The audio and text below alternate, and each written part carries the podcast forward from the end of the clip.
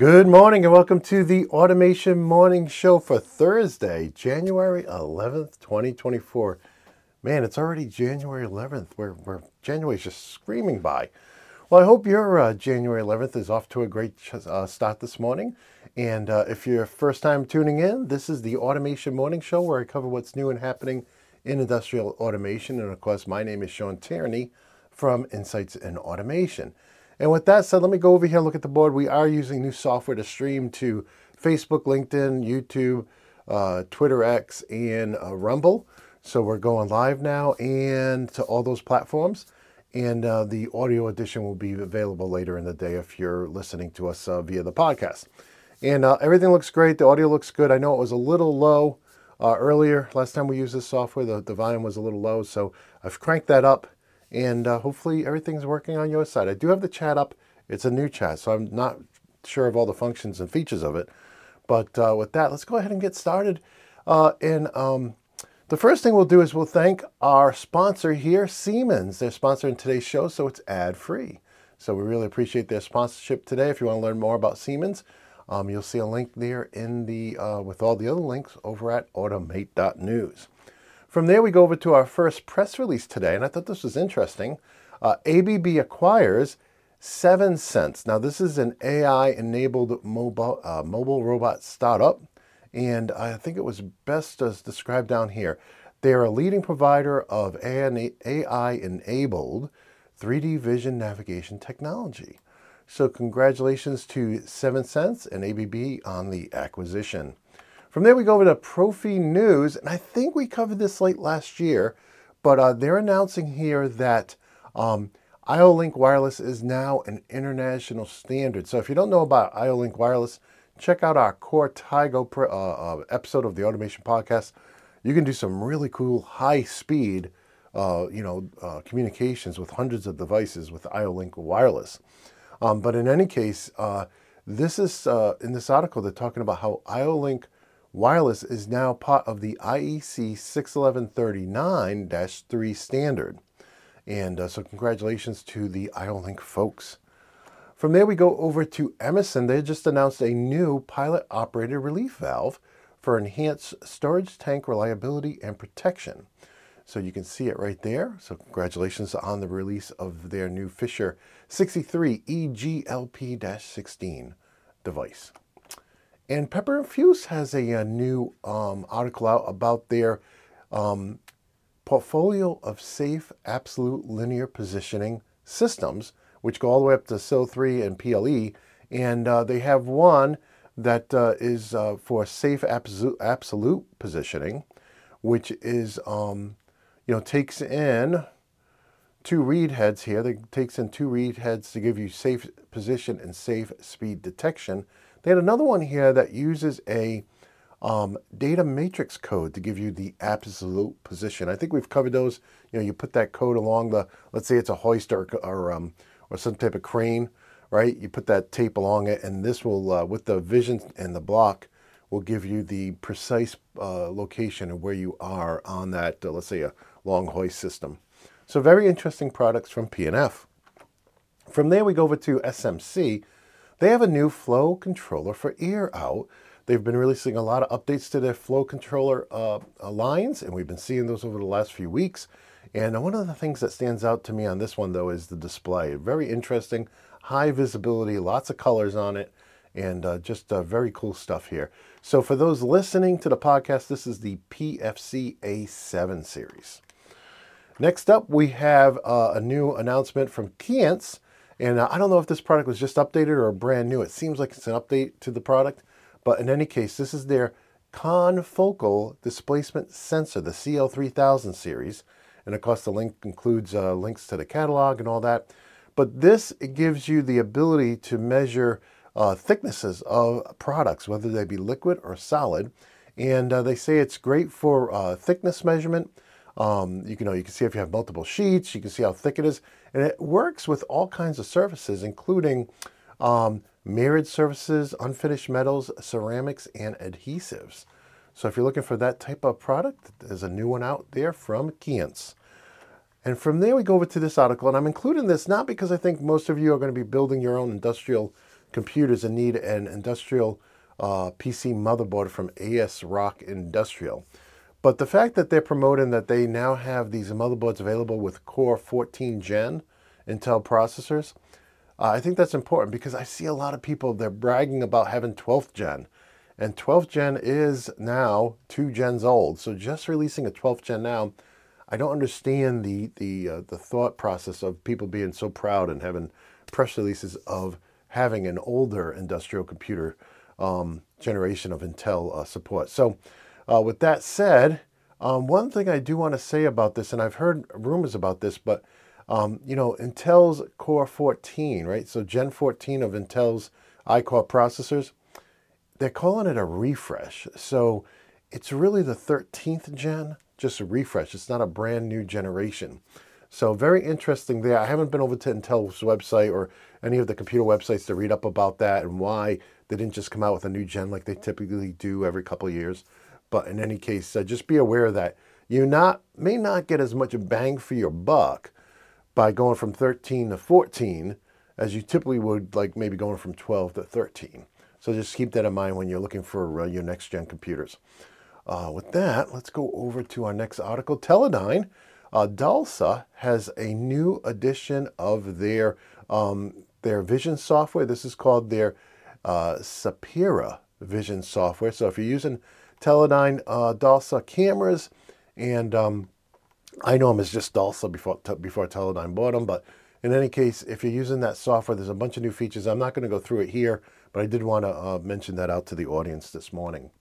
Now, from there we go to Automation Direct. I noticed that they have uh, a new post here on their Z-Range safety switch systems. This allows you to have up to 30 safety devices interconnected in one string go into a single safety relay. So if you're looking for a product like that, I know a lot of vendors have those, but this was new today, so I wanted to cover it on the show.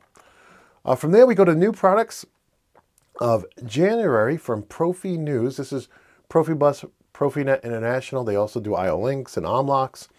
And I think they added something else recently too. I don't remember. But in any case, let's run down these new products. First of all, we have the world's first, you've seen this a lot lately with Ethernet APL. We have the world's first certified Profinet over Ethernet APL temperature transmitter. Remember, Ethernet APL or single pair Ethernet, right, which is a kind of a simpler version of Ethernet APL, right? Ethernet APL includes uh, intrinsically safe, you know, uh, for explosive environment type uh, certifications. In any case, um, Ethernet APL is just a physical layer, right? So it's a peer of Ethernet, uh, it's a single pair Ethernet type network, but it's just a physical layer. So you can put really any protocol over that. But the thing is getting certified over Ethernet APL because you have to go through all the testing again. So this new iTemp TMT86 from Endress Hauser, one of the one of the uh, partners or founders of Ethernet APL, that that consortium consortium, um, they um, they definitely uh, uh, you know have the world's first now. Uh, iTemp TMT86 uh, temperature transmitter over Ethernet, you know Profinet over Ethernet APL. Um, another product we've already talked about, but I did want to bring up today because it's on this list is the um, remote I/O modules with Profinet from Acromag, right? So we talk about Acromag and Acromaggie, the the avid the uh, I don't know the uh, cartoon uh, spokesperson for Acromag, and we've talked about their I/O system before and how they supported uh, I believe it was Ethernet IP and Modbus TCP, but they recently added Profinet, and so that's that announcement's finally made it to uh, to uh, the Profi News. We also have a new vacuum transducers with Profinet from Thyraconts. Thyrakon? And so if you're looking for those, that's there. And from SICK, a vendor we know very well, we have a new laser distance sensor with IO Link, and this is the DT80. I believe we did cover this last year when it came out. As far as servo motors with Profinet, Applied Motion Products also has a, a new line of servo motors with, um, let's see here, they're uh, 100 watt to 3 kilowatt with torque up to 11 newton meters, okay, and it speeds up to 6,000 RPM. So uh, those have uh, various models support motion control through Profinet protocol. And then, of course, we have another one from Nanotec, which is a compact drive with Profinet. And, uh, and that's it. So a lot of new products for January that either have Profinet or IO-Link in them. From there, we go over to our featured product today. Today, we're featuring in honor of our sponsor, Siemens. We have our very own Siemens S7 1200 and 1500 course. This is an online course. This is a buy once, own forever. And uh, you get all the future updates for free and you get support. And that's why we have so much equipment. Thanks to Siemens, we have so much equipment so we can support you. If you have questions, it's all here, ready to be powered up and uh, go live if you have a question that you need us to look at. So, in any case, that's over at theautomationschool.com. Next up, we have a story from Opto22. They just uh, released a new firmware update for their I/O modules, and I thought this was uh, very interesting because what they did is they added, um, based on feedback, um, to their uh, DC input modules, they added the ability to sense AC, right? So I believe it's 10 to 24 or 10 to 35. Let's see if we can find it here. 10 to 25 volts AC. So they added that feature with a firmware update. So apparently the hardware was already rated for uh, AC inputs. They just never did anything in the software or firmware to support that. So, uh, uh, you know, great to see vendors adding that kind of support after the fact. So from there, we go over to Copia. Now, Copia, who last year we talked about when they added um, support for TIA Portal, um, they now have support for Siemens Step 7 uh, 5.x. So a lot of people have stayed on version 5. They didn't go to TIA Portal. And so you can now use Step 7 5.x um, with Copia. So Copia source control allows you to store your, uh, your, um, your automation code inside of a Git-based system, as well as it has uh, what we call device link, where it goes out and uploads those and runs comparison reports for you. We had them come on the the, uh, the show twice to talk about it. So if you're interested, check out the automation podcast. From there, we go over to AnyBus. And um, they have some new news here. Their wireless Bolt 2 now supports roaming. So they have this wireless device for AGVs and, and AMRs.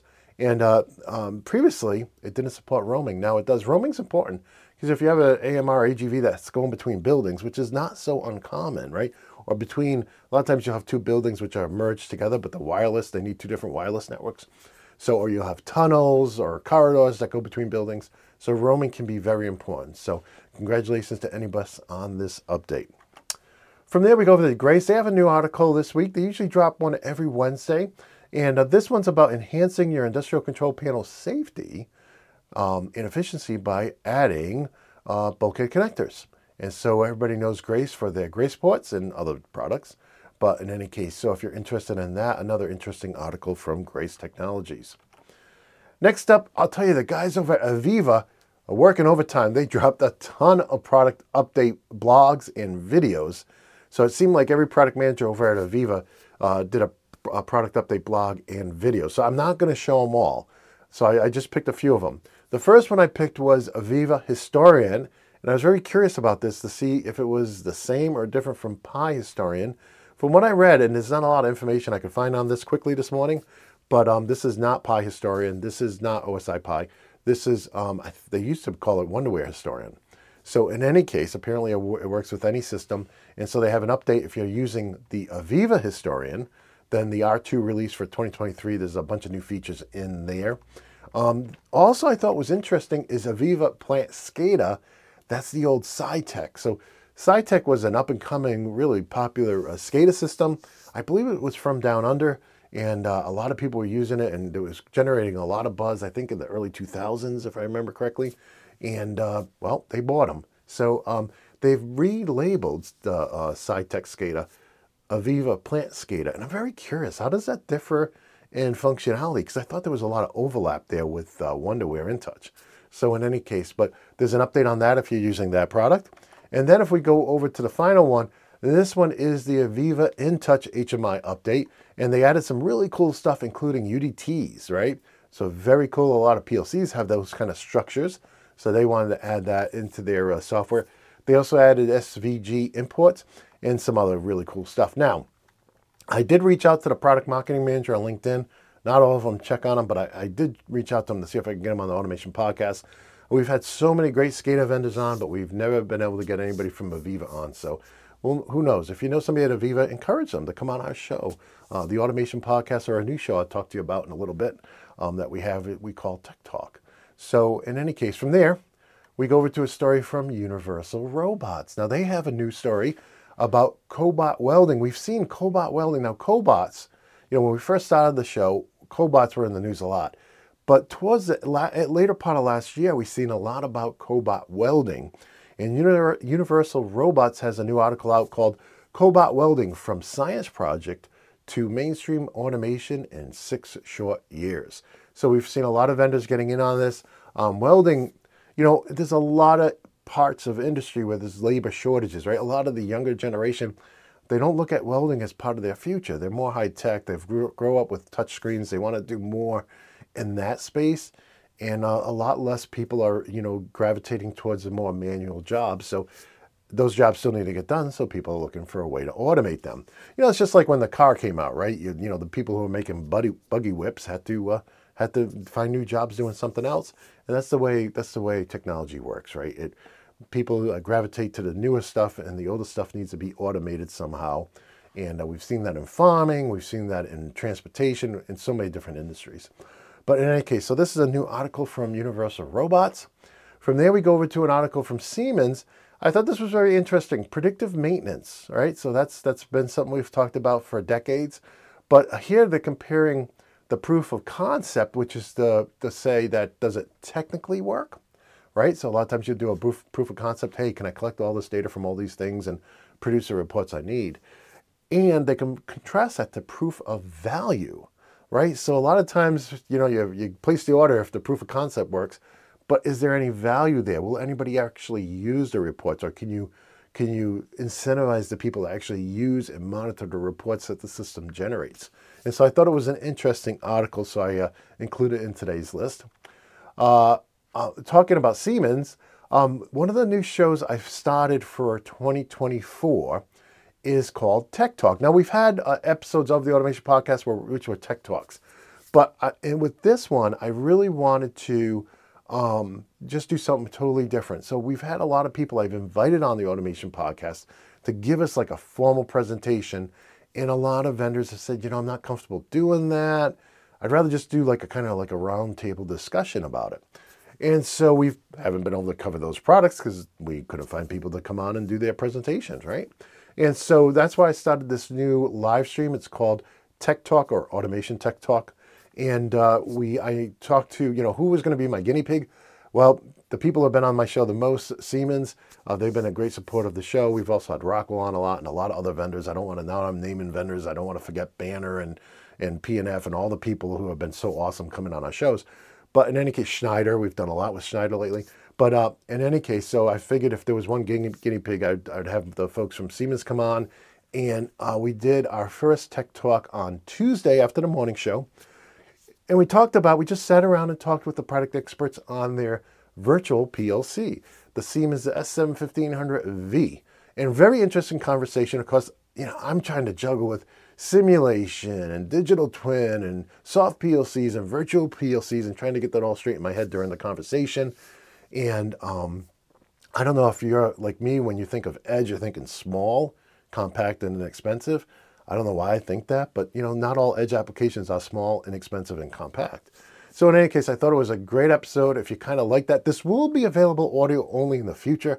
I just got to find the time to set up a new podcast. I do have the audio recording ready to go, but uh, you know, just choosing like, anyways, I won't bore you with the details, but um, someday I will be hiring people to do some of these smaller things for me.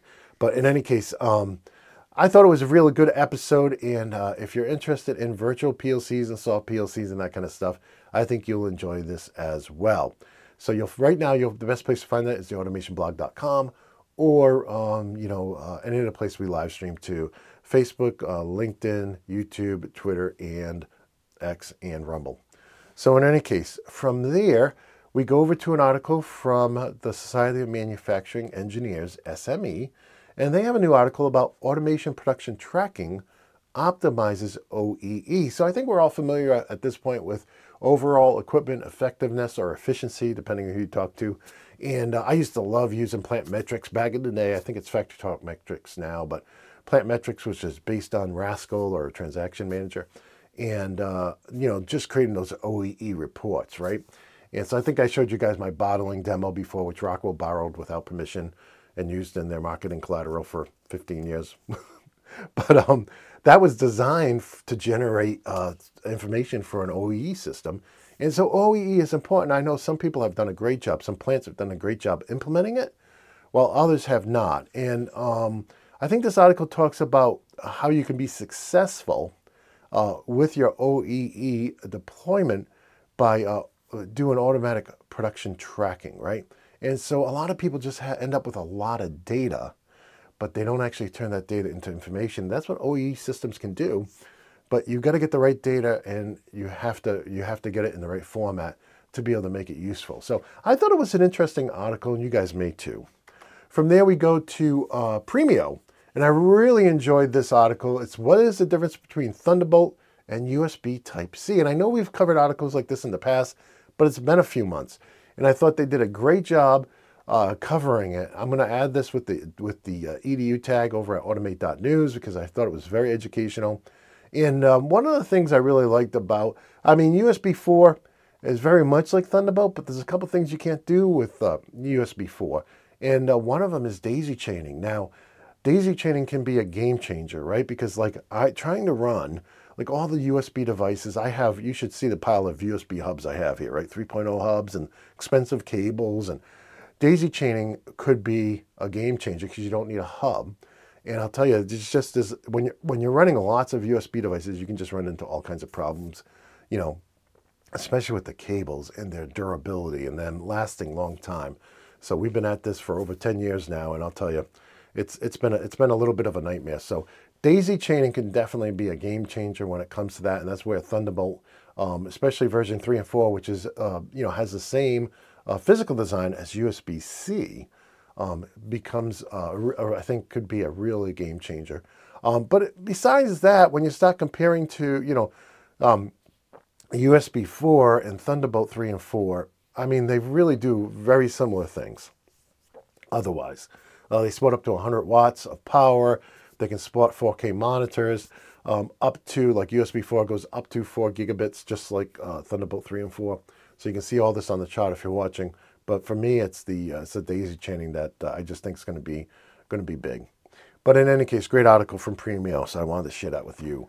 Um, we have a shorter article over at Global American about choosing the right onboard storage for your industrial computers, and I thought they did a good job of going through SATA, MVE, and M2. And um, so if you're interested in that, check that out. And from there, we have an interesting article from Antaira. Now, Antaira is an industrial switch company. Predominantly, that's how we know them, and they've been on the show and talked about their switch products. But uh, this article is entitled "Revolutionizing Revolutionizing Manufacturing: The Role of Industrial AI." And I thought this was very interesting. I'm just going to cover some of the bullets with you. So uh, they have, I think, four industrial uh, AI use cases. The first one is predictive maintenance. And we've talked about how algorithms are getting better and better and just really empowering predictive maintenance to be like next gen, right? Just like our home home speakers are really next gen from when they first launched, right? From when Siri first came out and now what Siri can do on your iPhone or what Alexa or these other devices can do. It's just it's night and day. They've invested so much money and research into these things that they really can do some amazing things, right? Um, so we're seeing that with AI, both in predictive maintenance, and I'll jump down to uh, number four, machine vision. So we've talked about that a lot. We've had people on like Balluff, and we had people on like IFM to talk about their smart cameras and readers, right? And how A is just revolutionizing that, making it so much simpler than, you know, if you were doing vision 30 years ago, it was like, it was very cumbersome, right? With all the boxes and fr- things you had to set up, and uh, amazing, amazing how much easier it's getting with uh, with these new uh, with with this new code they've come up with, which a lot of people call AI. Um, um, the another one they talk about is supply chain. Uh, let me see if I can say that correctly. Supply chain chain chain management. See, this is live TV, so you make a mistake, it stays in. Um, but in any case, um, I remember back in the day where uh, distributors started going to vendor managed inventory. And uh, the vendors had these big data sets. They knew their production capabilities, and they could monitor the, the um, distributors, their inventory live. And they could determine when they needed an order, when they needed to send them something new. They could look at histories and trends. And that's really next generation type of uh, things that you know you see you saw in the retail maybe 20 years before with them all opening up their own distribution centers and getting red uh, away from independent distributors. And um, so i definitely think we'll see more and more of that on the supply, chain side. And a lot of times you know um, you know if you buy a product from uh, like let's, let's say a best buy ours is closed we don't have one anymore but um, that serial number is automatically registered uh, from you to the vendor so they know that you already have the product. So that's pretty cool. But in any case, the last one they talk about is lights out manufacturing. And I this one I don't buy because I the more automation put in, the more support you're going to need, right? You have lots of robots that are going to need maintenance, right? So I this whole lights out manufacturing, I know a lot of people are yeah, gun ho for that, but I think you're always going to want to have people in the mix, right? And a lot of you'll see that from a lot of the AMR and AGV companies. They talk about collaboration. Of course, Cobot people talk about that too. But in any case, uh, interesting article, so I wanted to share it this morning. Uh, from there, uh, we have an article from DigiKey. This is talking specifically about specifying soft starters and uh, the examples they use. I'm, I'm, assuming this is sponsored by Schneider because they're using Schneider soft starters as an example in this article. And so, if you uh, you need some brushing up on soft starters or have a junior person on your staff, uh, you may want to have them check out this article. Uh, from there, oh, I just did want to announce that we did release, uh, yesterday was Wednesday, and we did at 3.30 have our latest podcast out. Now, this one is sponsored by Schneider, meaning no ads. So whenever um, a company comes in and say, hey, we want to underwrite the cost so it'll be ad-free, you don't have to see any ads. Even on YouTube, you don't have to see any ads. So that's great, right? So in any case, we really appreciate it when they do that because it costs, it takes us about eight hours to produce each episode. So in any case, this uh, this latest episode, this is uh, 187. And this is on their Altivar machine drives. Now, we do get into the process drives a little bit at the end. We kind of just kept going and going. Um, it's still uh, uh about an average length, about 40, 45 minutes. But in any case, I really learned a lot about their drive line, and they have some awesome software. So definitely worth checking out. I love the software, the built-in trending, and the software works with almost all of their drives. And I thought the guys did a great job over at Schneider. Um, really just kind of making it accessible, telling some funny stories while we were going through the podcast and so on. So, really look forward to having them back on. It's really been a pleasure. We've done PLCs, we've done HMIs, and we've done drives now with them, and it's just um, it's just great. We want to do this with all the vendors because we are fans of industrial automation, and we want to know what everybody's doing. We want to be up to speed. And you know, I think the days are gone where you just use one product, even if they're, you know, one brand name, even if their product is bad for the application you need it for, not every brand's going to have the best in class in every product, right? Now, a lot of vendors have best in, you know, have uh, very good products in most applications, and that's cool. But um, sometimes you need to you need to use a different product to get the exact performance you need. And so, knowing about what the other guys are doing, it's I think it's important. And in any case, all these big vendors, they, they wouldn't stay in business if they didn't make good products. So, so they all, we know they all make good products. But in any case, um, we do have some uh, new podcasts already recorded. We get some more uh, in the bucket uh, to be recorded. So we're excited to keep the automation podcast going in 2024. We're going to try to do 52 episodes again this year. Um, it's a, it's it's pretty intensive to do that, recruiting vendors to come on and all everything that goes into it. But we want to keep it going because um, I, all the metrics we have show we're number one in industrial automation for a show and podcast. So, and that's because of you, our audience. That's not because of us, but it's because of you guys. You guys are just great. Um, from there, we go over to our featured guide today. Today I'm featuring our S7 1200 guide. So, if you're a regular viewer of the show, you know we have over 1,700 articles and videos, and I'm sure it's over that, but I'm just going to continue to use that number until I have a chance to, to do the year end, uh, the year end uh, tallies that we always have to do. But in any case, our S7 1200 guide has over 40 videos and articles in it. It's completely free. Just go to automationblog.com and click on guides and you'll see all the different guides we have. This is these are not all the products we cover. These are just the products that we have like 40 or more articles on or videos on. So we do cover Mitsubishi, we do cover Schneider, we do cover a lot of different vendors up there, Banner and, and, and a lot of these people, IFM. But the, the guides are the ones where we have like a massive amount of number of articles on. So in any case, from there, we go over to uh, events, right? So what's coming up? So if you're interested in learning about Profinet, which is just, you know, an industrial automation communications over Ethernet, uh, that's the way I look at it. Um, uh, they have some one-day classes coming up in January and February. So in San Diego, it's January 30th. San Jose, it's February 15th. Seattle, it's February 29th. So the West Coast for the win, apparently, in these training classes. So the link will be at automate.news if you want to know exact dates and times and costs. But I did want to share that with you this morning. We also have Horner Automation. They have uh, their weekly uh, live stream coming up. It's in five days from now on January 16th at 2 p.m. They're going to be talking about what's going to be new for their products in 2024, what they're working on. I think this week's was what, what came out in 2023. Now, if you're not familiar with Horner, they do a weekly live stream. Is one of the reasons we cover them is they're constantly talking about industrial automation every week, right? But we also uh, got them on our show, and it was so interesting to learn about their all-in-one PLC HMI I/O system and the distributed I/O. And they support things like, you know, you hear all these things like MQTT, Ethernet IP, BACnet IP, Modbus TCP. They even have some things that support DeviceNet, which I kind of uh, joked that I just picked up some old DeviceNet Butterstick I/O to cover in my courses. So um, I definitely uh, uh, suggest uh, checking out this episode. This is uh, last week's episode, P186, podcast 186. And Chuck is just a great presenter, great guy to listen to, very technical. Been the been in the industry for a very long time, so um, very interesting podcast. Uh, podcast number 186. From there, we go to uh, downloads. We get new firmware for the Sinamics S210. Now, there was actually multiple links to this. I'm only including one. This is a version 6.3. Um, but be aware of that if you're using those. There's also a new image, like a hard drive image for the ET200 SP Open Controller. Um, so I say hard drive image or SSD image or you know what I mean, right? So in any case, from there we go over to uh, also they updated their AI software development kit over at Siemens. As far, and oh, one more thing. Getting started with Siemens Industrial AI Portfolio. There's a new download there as well.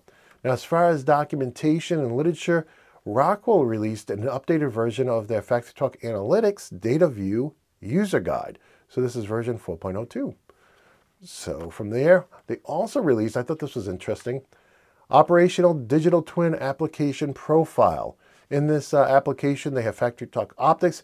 I had somebody write in and say, how come you're not covering optics? I just want to let you know, we have reached out to them several times to get them on the show. They're just so busy launching a new product, they don't have time to come on. So um, um, there is, if you went to Automation Fair or if you if you want to talk to your distributor, there is a lot of collateral from Automation Fair last year on Factory Talk Optics. I get to sit in a couple of sessions. I don't do hands-on labs because I, I, leave that for the customers, the paying customers. But in any case, um, there's a lot of stuff up there on FactoryTalk Optics. We, we, and, and we have an open invitation to Rockwell to come on the show. You guys know that.